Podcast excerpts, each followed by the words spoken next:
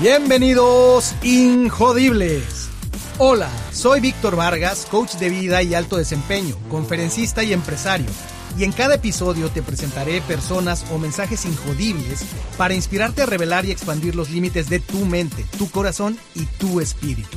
Gracias por acompañarme a conectar y a elevar la vibración. ¡Comenzamos! Bienvenidos Injodibles. El día de hoy voy a hablar de uno de los elementos más poderosos que tenemos los seres humanos para comunicar conceptos complejos y hacerlos entendibles de una manera práctica. Te voy a hablar de las metáforas. ¿Y qué son las metáforas? Pues son formas que utilizamos en el lenguaje para hacer de conceptos algo relacionado a un elemento cotidiano que sea más fácil de relacionar. Metáforas hay muchísimas. Es como por ejemplo hablar de el fuego, la tierra, el agua y el aire, que son los cuatro elementos, y cómo podemos relacionarlos con situaciones como la montaña. La montaña puede representar al, elemento tierra, que serían los minerales en general. Eh, cómo podemos hablar de una llamarada eh, para representar el elemento fuego. Y diferentes otras metáforas que podemos utilizar, como cuando se dice el cielo está llorando, y pues estamos hablando de la lluvia, ¿verdad? Y lo que te quiero compartir en concreto es una de las metáforas, alegorías, parábolas más poderosas que permiten entender un concepto sumamente elevado que es hablar de el propósito, la existencia, la naturaleza de la vida del ser humano. Te voy a hablar de una analogía que utilizo en el entrenamiento El atleta de la vida, en donde eh, entre otros elementos, voy guiando a los participantes en los cuatro elementos de la energía humana, que es eh, física, emocional, mental y espiritual. Y cuando hablo de la energía espiritual, no en un sentido religioso, sino en un sentido de propósito, de sentido de la vida, eh, utilizo esta, esta analogía. Esta es una analogía que está basada en escritos de los Upanishad, como se le conoce en el hinduismo, que es eh, de la sabiduría eh, de los Vedas, y que pues estamos hablando de, que fueron escritos aproximadamente 600 años antes de Cristo. Esta, esta analogía se le conoce como el carro y el jinete, Así es que te, voy a, leer el escrito que, que, he compilado de diferentes fuentes y prepárate a escuchar una metáfora, una analogía que pone en contexto la naturaleza de la experiencia humana. Empiezo a leer. La analogía del carro y el jinete. Imaginemos un carro de madera, un pequeño carro individual en el que va montado un jinete. Este carro va enganchado a dos magníficos caballos por unas riendas de cuero. El vehículo de madera en sí mismo simboliza nuestro cuerpo orgánico y energético. El caballo de la derecha representa nuestro vehículo mental y el de la izquierda nuestro cuerpo emocional. El jinete que dirige los tres vehículos de tracción simboliza nuestra esencia divina, nuestro espíritu. Las riendas que enlazan el jinete con los tres vehículos que lo trasladan representan la voluntad del ser, su propósito vital más elevado. A los dos caballos y al carro se les suele llamar los tres vehículos, puesto que esta es su verdadera función, llevar al alma, es decir, al jinete, para que experimente la vida. También esta es exactamente la función de la personalidad. El conjunto de nuestra mente, nuestro cuerpo de emociones y nuestro cuerpo orgánico y sensitivo constituyen nuestra compleja personalidad, es decir, el ego. Y es esa peculiar personalidad la que a su vez transporta a nuestro espíritu. Dicho de otro modo, nuestro espíritu creador o nuestra esencia, el jinete, se expresa, experimenta y actúa mediante la personalidad, es decir, el carro y los dos caballos. O sea, el espíritu realiza su plan a través del ego y del cuerpo. Lo que ocurre normalmente en nuestra vida cotidiana es que tenemos cierto conflicto de identidad. Estamos convencidos de que somos nuestra personalidad. Decimos, yo soy médico, soy miedosa, soy budista, soy agnóstico, soy socialista, soy débil, soy simpático. Son creencias de nuestra mente que involucran también a las emociones. Realmente lo que en verdad somos es una energía divina, una entidad espiritual experimentando la materia, una chispa divina o alma en proceso de expansión y de creación continua. El jinete necesita unos vehículos de densidades variables para experimentar, realizar sus creaciones, para reconocerse a sí mismo, a su divinidad, para incrementar y expandir su luz. Para ello, nuestra esencia construye, antes de nacer en este mundo, un cuerpo de sensaciones y emociones, otro cuerpo de razonamiento y computación, y otro cuerpo de moléculas orgánicas y de electricidad, enlazados todos ellos entre sí.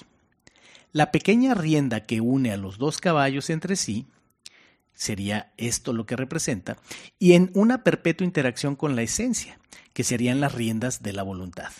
En conjunto, es algo que vive, siente, piensa y experimenta, lo que constituye eso que llamamos nuestro ego o personalidad.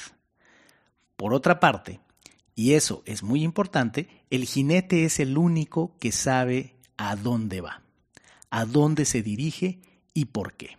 Es el único conductor verdaderamente inteligente, el que sabe su programa, su mapa.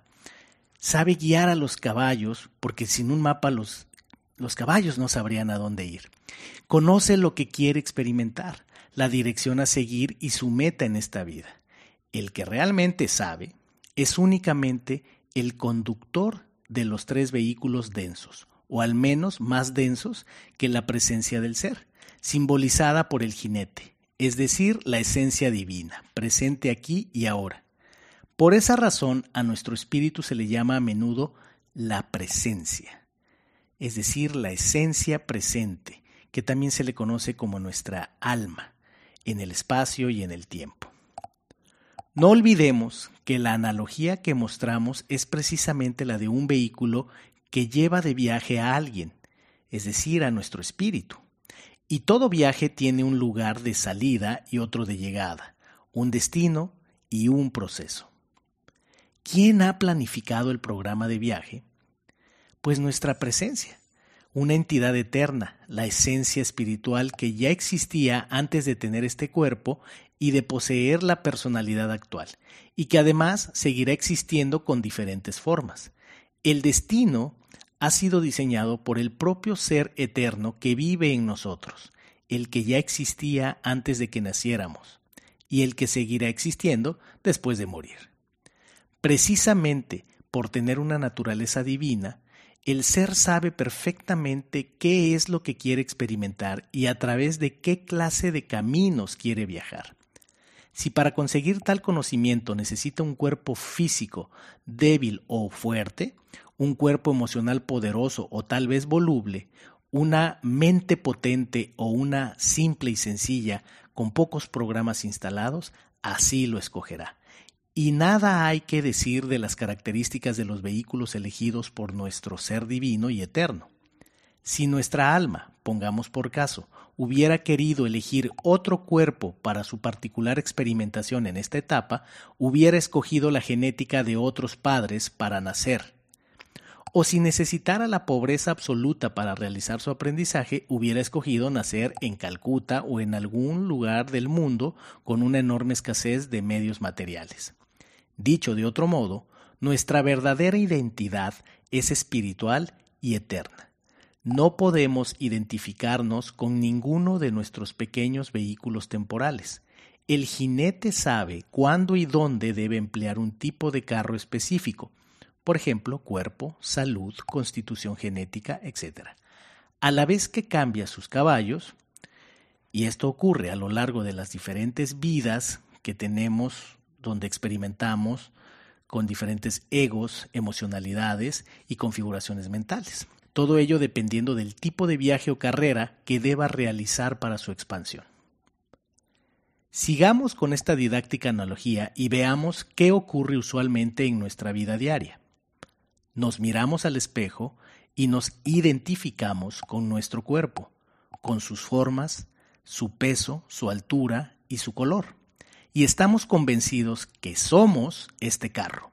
Estudiamos en la universidad y nos identificamos con el título que nos venden al final de los estudios, hasta el punto de decir, soy médico, o soy vendedor. Así creemos que somos el caballo de la derecha. Y cuando estamos tristes o alegres, amamos u odiamos, nos sentimos confiados o miedosos, activos o pasivos, creemos que así somos y que nuestra verdadera identidad es en sufrimiento o esa felicidad.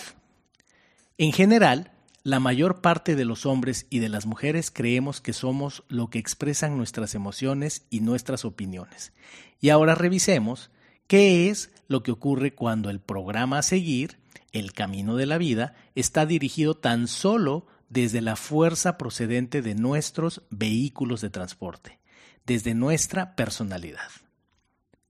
Si permitiéramos que el carro de madera, es decir, el cuerpo, llegase por sí solo a la meta, al final del trayecto predeterminado lo tendríamos muy mal. Nuestro cuerpo orgánico está muy lejos de poder autodirigirse, pues necesita la fuerza de nuestros sentimientos y la dirección de nuestros pensamientos para realizar sus funciones orgánicas. Todo ello mediante el cuerpo etérico, el traductor de pensamientos y emociones. Veamos qué ocurre cuando el caballo de la izquierda, es decir, la naturaleza emocional, tira más de la cuenta y domina sobre el resto del carruaje. Si a este caballo le dejamos rienda suelta, se pasará el viaje comiendo cualquier hierba que encuentre y pastando todo el día, jugando, peleándose y apareándose con todos los animales que encuentre a su paso, charlando, durmiendo, etc. Nuestro cuerpo de emociones y deseos es tal vez el más voluble de todos nuestros vehículos de expresión.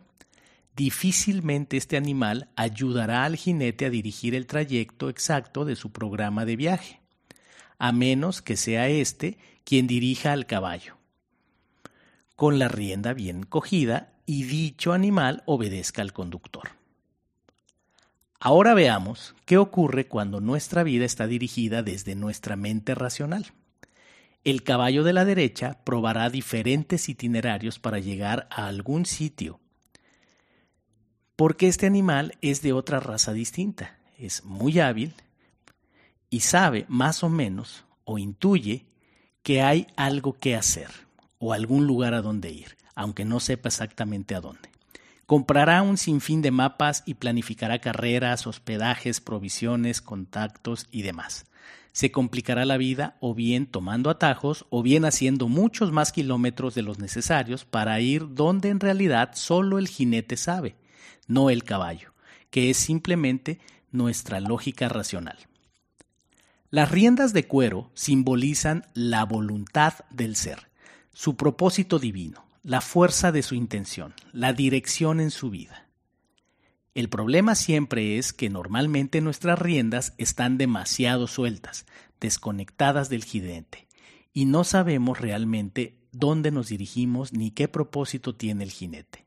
En realidad, no lo oímos.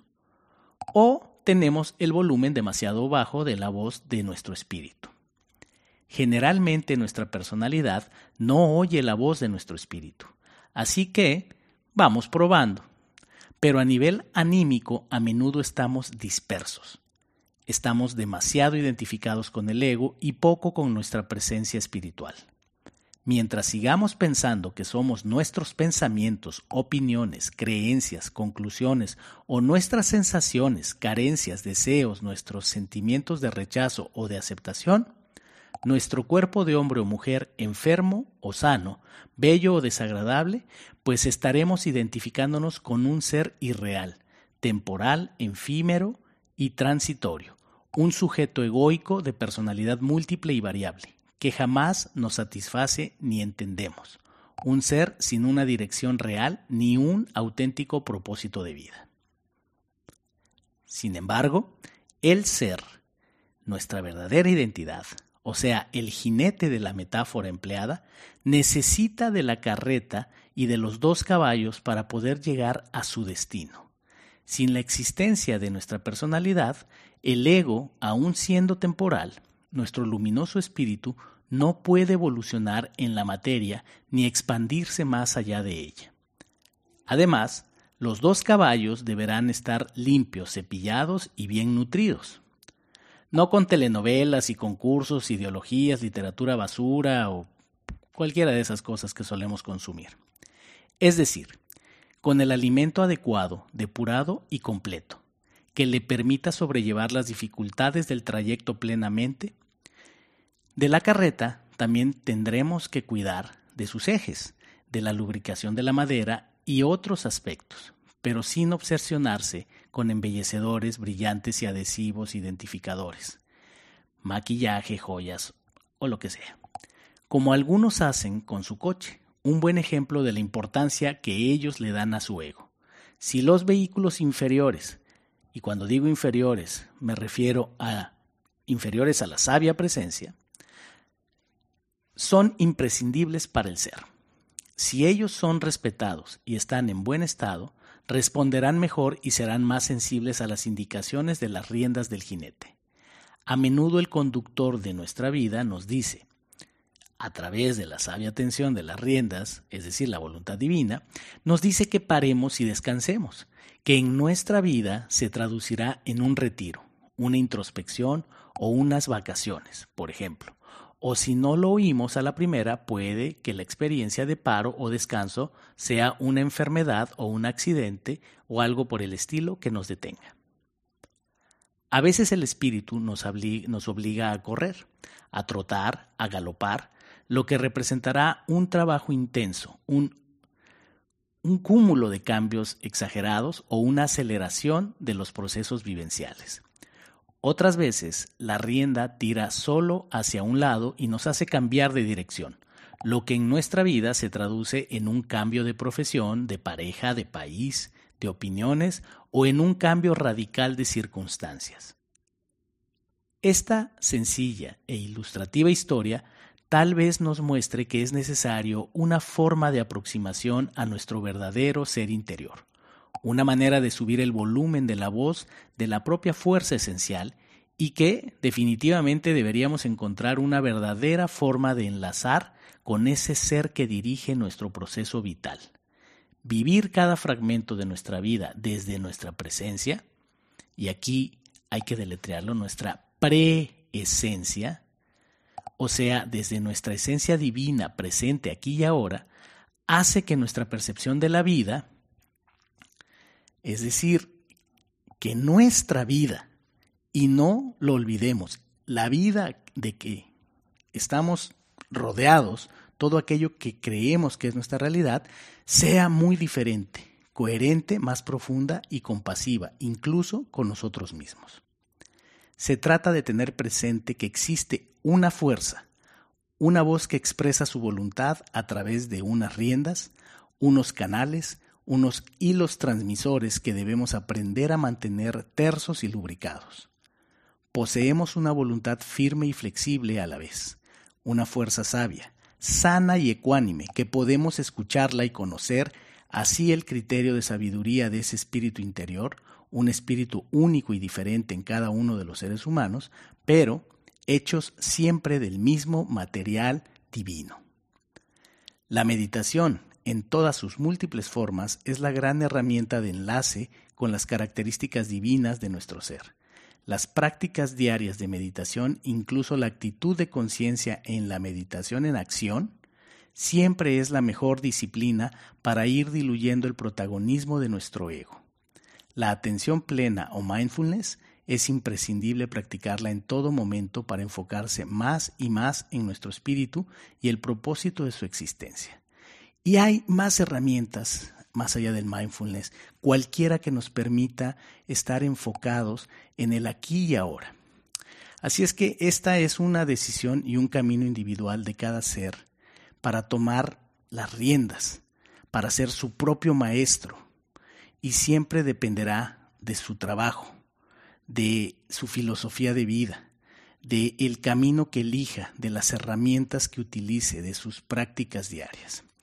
Porque hay cientos de prácticas, pueden ser meditativas, pueden ser prácticas contemplativas, puede ser cualquier práctica que nutra la conciencia, que nos permita estar presentes en el, en, el, ahora.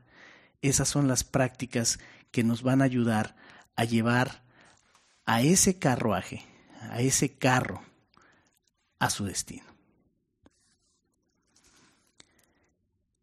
Muy bien, pues este es un, una literatura, un extracto, un compendio que eh, he tomado en gran medida de Marta Pobo, eh, una eh, mujer que escribió un curso llamado Iniciación a la Geocromoterapia.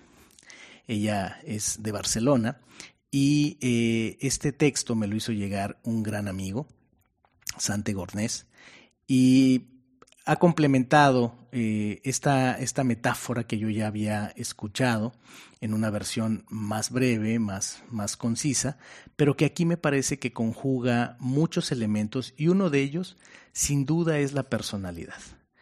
Y, y eso es lo que me hizo mucho conectar con este, con este texto, porque es parte de la definición de ser injodible, que cuando puedes alinear tu energía con tu personalidad, y tu propósito, te vuelves injodible y nada ni nadie puede tocarte. Espero que esta analogía pueda darte sentido de todo aquello que ocurre en la realidad, ¿verdad? Más allá de nuestros cinco sentidos, que es lo que representa el carro, los, los caballos, las riendas, pero entender que en ese carruaje va un, conductor, un, una auriga, ¿verdad? pero que la voz interior de ese conductor es ni más ni menos que el alma, ¿no? que también se ubica como el pasajero de este carruaje.